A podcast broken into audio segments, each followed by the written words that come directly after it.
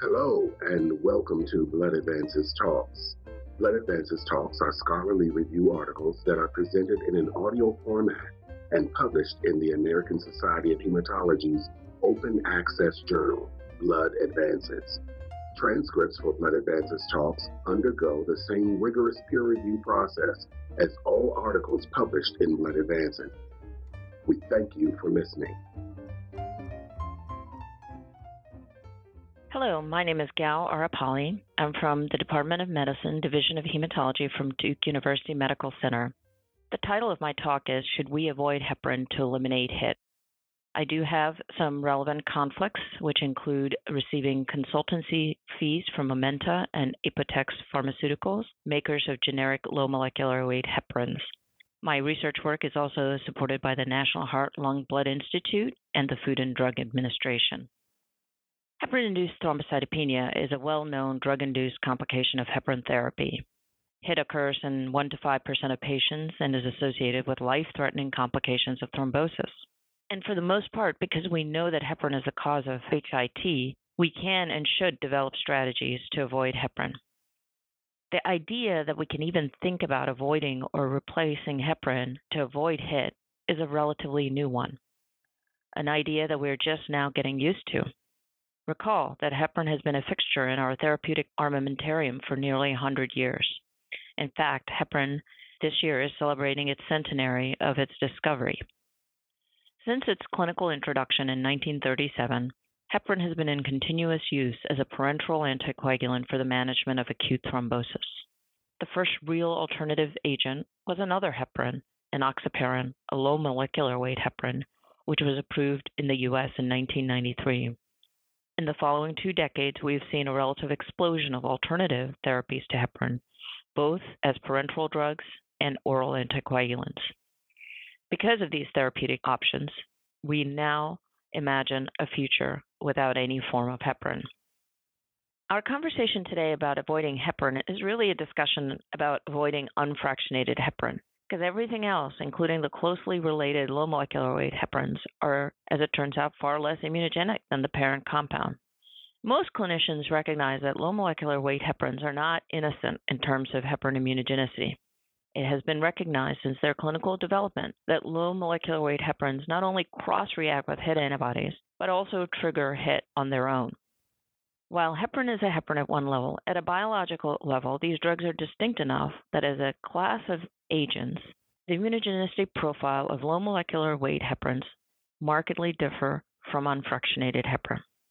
And because low molecular weight heparins are heparins and associated with HIT and have been around sufficiently long enough, we have mature data comparing these two agents. At present, there is insufficient data on the direct oral anticoagulants with regards to HIT and whether their use is associated with a lower incidence of HIT. The remainder of this discussion, therefore, will focus on low molecular weight heparins as an alternative therapy for avoiding heparin. Doctors Warkentin and Kelton, in their seminal 1995 New England Journal of Medicine publication, provided the first real clinical insights into the differential immunogenicity of unfractionated heparin and low molecular weight heparin. In this study, 655 patients were randomized to receive unfractionated heparin or low molecular weight heparin thromboprophylaxis after hip surgery.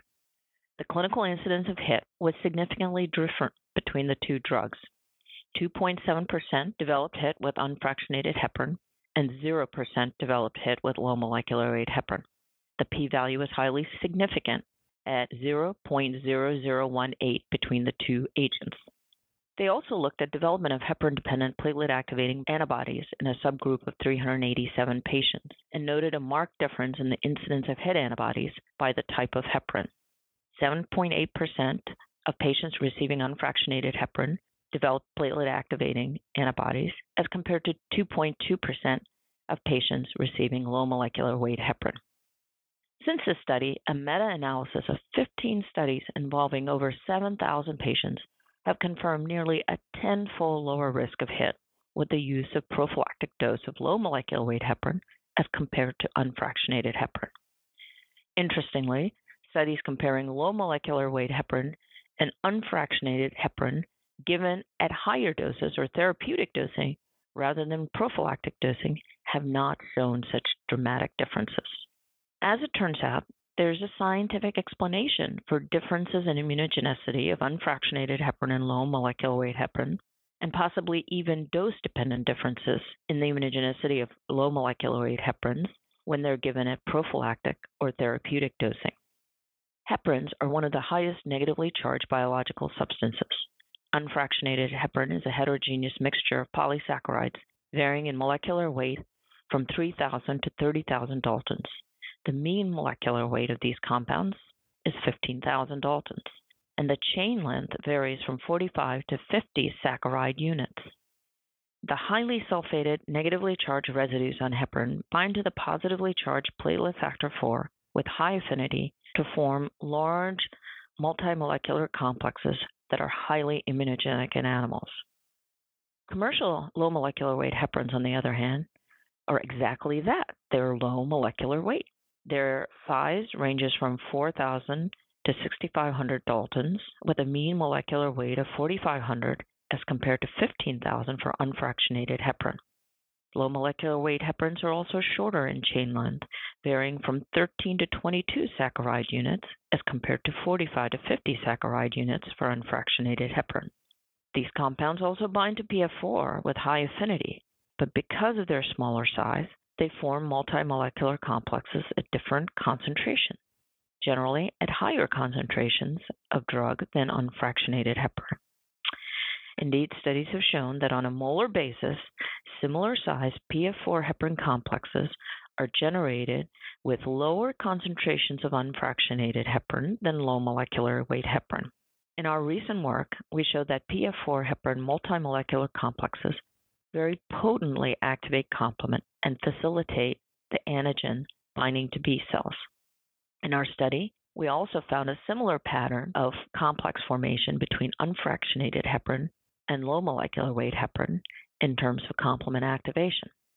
In this study, we also showed that for a given dose of PF4, it takes a greater molar amount of low molecular weight heparin as compared to unfractionated heparin to generate complement activating complexes. Our studies and earlier studies from other investigators suggest that at low doses, unfractionated heparin may be more adept than low molecular weight heparin at forming antigenic complexes. At higher doses of low molecular weight heparin, such as that used for therapeutic dosing for treatment of VTE, this advantage of low molecular weight heparin may be lost, as higher concentrations of low molecular weight heparin may be as effective as unfractionated heparin for forming antigenic complexes with PF4. There are also clear practical implications of these scientific findings with respect to HIT prevention. In a recent study published in Blood, a study team led by Drs. McGowan and Geerts developed an avoid heparin protocol in 2006 at their 450 bed tertiary care hospital in Toronto, Canada. In this elegantly designed study, the investigative team, with the help of their pharmacy service, basically eliminated unfractionated heparin from most treatment areas without advertising or notifying the providers.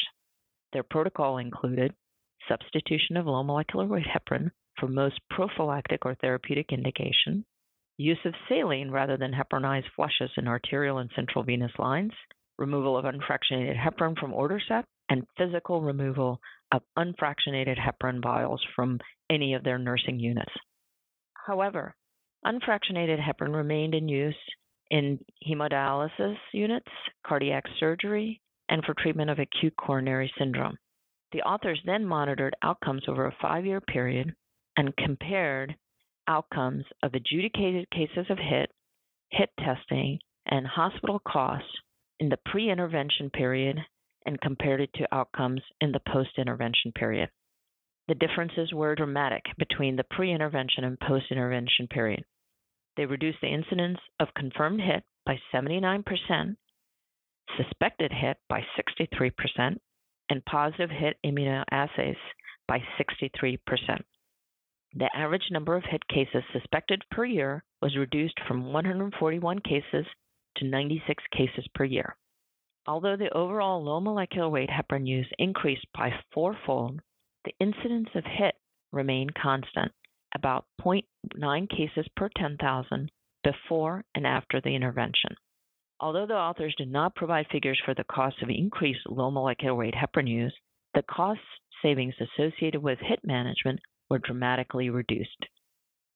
They decreased by about 250,000 from 322,000 pre-intervention to about 55,000 in the post-intervention phase.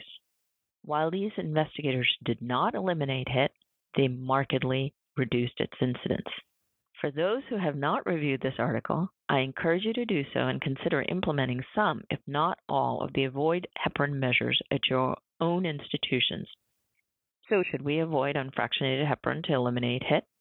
My qualified response to this question is where we can avoid heparin, we absolutely should.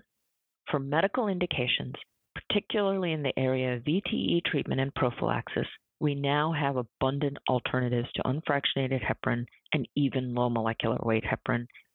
Notwithstanding the occurrence of spontaneous heparin induced thrombocytopenia, an autoimmune syndrome triggered by inflammatory and or infectious stress, I expect that we will have data in the near future to show that the iatrogenic complication of HIT can perhaps even be eradicated by eliminating heparin exposure altogether.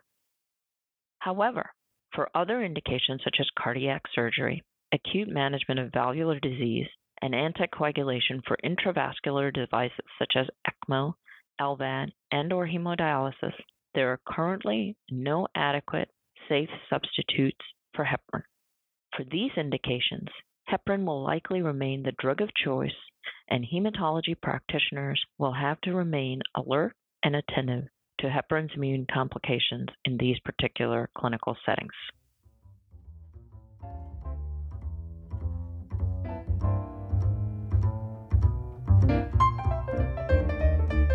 Thank you for listening to Blood Advances Talks.